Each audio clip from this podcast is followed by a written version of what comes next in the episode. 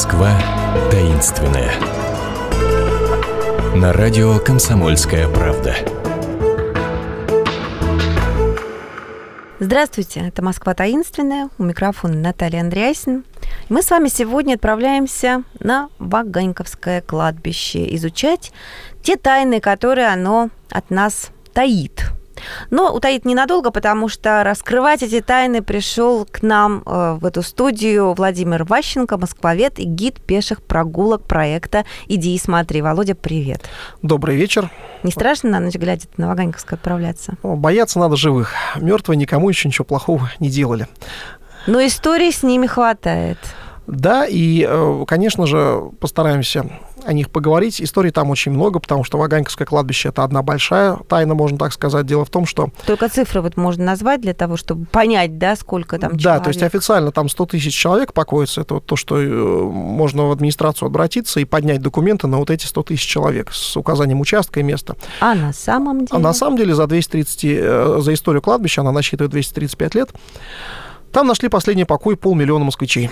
Ух. Если не больше. И э, часть этих могил, вот огромная часть, как мы сейчас проговорили, она была утрачена. Угу, э, угу. По самым разным причинам. Например, была практика, сейчас она, слава богу, сходит на нет уже. Э, одно время была прям очень так частый. Например, когда человек умирал, и его, э, за его могилой переставали ухаживать, э, и она приходила в упадок, ее могли срыть и потом перепродать это место. Uh-huh, вот. uh-huh. Ну, были другие причины случайных потерь людей. А, но вот э, так потеряли Саврасова. Э, и потеряли Саврасова, он скончался то есть художника Саврасова, Знаменитый да? художник Алексей Кондратьевич Саврасов, живописец, автор «Грачей прилетели». «Грачи прилетели» — вот самая известная картина. Как раз он незадолго до смерти была написана художником. И когда он скончался, а скончался он на фоне очень жесткого конфликта э, со своей супругой, э, и так получилось, что вскоре как раз за ним перестали ухаживать. Вот, то есть тут случай, когда творение человека и личность человека, они немножечко вот входят в диссонанс между собой. Его потеряли потом. А, и на, восстановили могилу, нашли точное место и восстановили уже в 20 веке, в середине, даже после Великой Отечественной войны. Потрясающе, спустя столько времени. Да, есть такие энтузиасты, некрополисты. Они угу. занимаются тем, что изучают кладбище, э, устанавливают по документам, по свидетельствам каких-то еще живых людей, если угу. удается их найти, э, место, где похоронен человек, и по возможности стараются восстановить. Ну, тут, конечно, когда нашли уже, э, подключили и Союз художников, и других каких-то людей, но все равно это была такая история, когда люди вот, неравнодушные нашли великого человека. И если мы внимательно посмотрим на памятник, то видно, что его делали уже в 20 веке. Там и современный русский язык используется, не тот, на котором писали в 19 веке. И само скульптурное оформление, конечно, оно говорит о том, что это 20 век. Но это не так важно. Важно, что могилу нашли, что есть возможность прийти и вот отдать дань уважения нашему величайшему живописцу. Да, безусловно. Но кладбище, как ты уже сам упомянул, старинное, и похоронены там а, люди, ушедшие не только давно, а, но и недавно, и в том числе, вот я подвожу подхожу к памятнику а, Александру Абдулову, который стоит на главной аллее, и которому идет э, такое большое-большое паломничество. И благодаря этому паломничеству, видимо, и появились какие-то совершенно потрясающие суеверия. Истории с этим памятником много. Наверное, вот если говорить о легендах, то это первое место по всяким легендам занимает. Э, ну, на самом деле, о том, что это за скульптура, потому что не все знают. Э, изображает она айсберг, идея принадлежит вот именно так сделать. Этот памятник принадлежит последней супруге э, актера Юлии. Вот, э, он очень заметный, потому что действительно такая вот там глыба. Действительно прям. бросается в глаза, да. Вот. И портрет, который там используется, это не какой-то абстрактный портрет или абстрактная фотография, это э, кадр из фильма. Причем я всем даже, когда вот гуляем, там всем задаю вопрос, из какого фильма вот. Не все Подскажи, из знают. какого? Ну, Чтобы да, мы тебе правильно так... ответили в следующий раз. Ничего такого нет, естественно, в этом тайну. Это кадр из кинопроб Абдулова на роль в фильме «Убить дракона». А, и первая легенда, она в том заключается, что если вы долго будете стоять и смотреть прямо в глаза портрету, а это сделать не просто, потому что там э, как-то вот он смотрит куда-то вот поверх всех, куда-то вдаль. А, так вот, если вам все-таки удастся долго смотреть в глаза актеру, то, по легенде, вы потеряете ориентацию в пространстве и неожиданно для себя окажетесь в той части кладбища, в которую не планировали заходить. Ух, ничего себе. Да, я вам честно скажу, я не пробовал так делать. Я тоже не буду.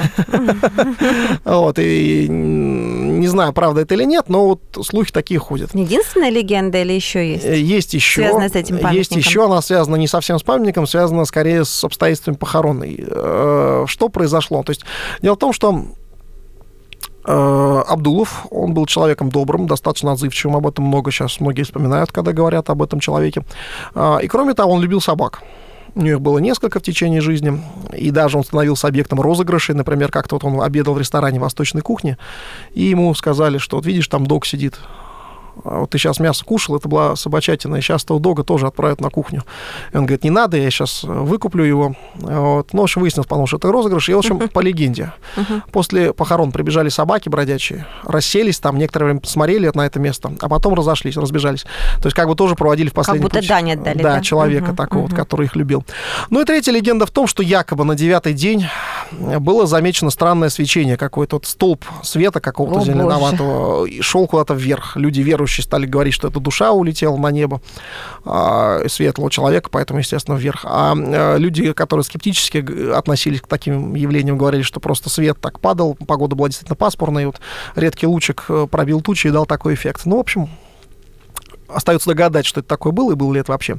А, Но подытоживая все эти легенды, ты согласись со мной, говорит о том, что э, любовь безмерна, потому что если бы не было любви к а, актеру, который там похоронен, то никто бы и не придумывал, не видел этих лучиков, и никто бы не придумал каких-то вот таких вот трогательных историй, связанных с памятником. У нас с тобой еще немножечко времени прогуляться в еще одну часть кладбища, и ты мне обещала рассказать, что что-то такое объединяет памятники Высоцкому и бандиту, прости господи, Япончику. А, Да, причем при жизни он не любил, когда его так называют, настаивал, чтобы все звали Виталий Кирилловича. Мгм. Вот. Ну А, вот, япончика, япончика. А, Да, да, да. Э, Но дело не в этом. И оба памятника делал известнейший скульптор, он, слава богу, живой и продолжает творить, Александр Рукавишников. А, По поводу Высоцкого, там был конфликт, в общем, родственников э, этого человека, ну, как родственников.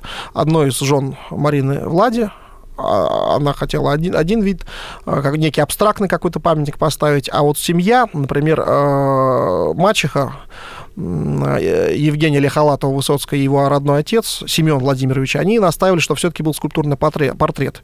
То есть это не то, что они там поссорились за это, но просто было две точки зрения. И эм, в итоге все-таки победила точка зрения вот родителей и мачехи. Хоть и Владе вот не понравилась наглая позолоченная статуя, символ социалистического реализма, она так на эмоциях сказала, но в итоге э, получилось, что получилось. А вот э, другие э, люди, например, Михаил Шемякин, тоже скульптор, не он работал, ну, как я уже сказал, но то ему, например, понравилось. Вот. Э, он так сказал, что не нужно забывать, что Володя поэт народный, а значит, все имеют право вот, э, помнить, как он выглядел, и он как бы принадлежит всем, как образ уже такой. Конечно же, это явное напоминание, отсылка к стихотворению поэта «Памятник», у него есть такое стихотворение тоже. Вот. И, да, конечно, все достаточно так э, хорошо, хорошо читается и э, прослеживается в этой скульптуре. Э, Что касается того э, памятника на могиле Япончика, неизвестны все обстоятельства широкой общественности того, как именно поступил заказ Рукавишникову, Э, но интересно другое, что там на поклонном кресте фамилия э, Иваньков, а на памятнике на самом Иванков, без мягкого знака. О как. Да. Вот так. И там же покоится мама лидера преступного мира. И там же странный такой человек, Насо Давидович, или Давидович, не знаю, как правильно. Вот. Э, Непонятно, кто он и кем приходится погибшему. А, Но вот я, мне повезло один раз, я увидел родственников этого, тоже вот явно име- имевших грузинскую внешность. Я подошел, вежливо поздоровался, говорю, вот извините, расскажите, пожалуйста. И они мне очень вежливо, но настойчиво сказали, вы знаете, этот человек никакого отношения не имеет к жизни япончика. Я говорю, ну а как же, почему Как же так он пол- оказался Да, вот почему здесь, так вот получилось, оградой, что да? они, да, почему мгм. получилось, что они покоятся вместе? И меня так многозначительно меня посмотрели и сказали, мы не знаем.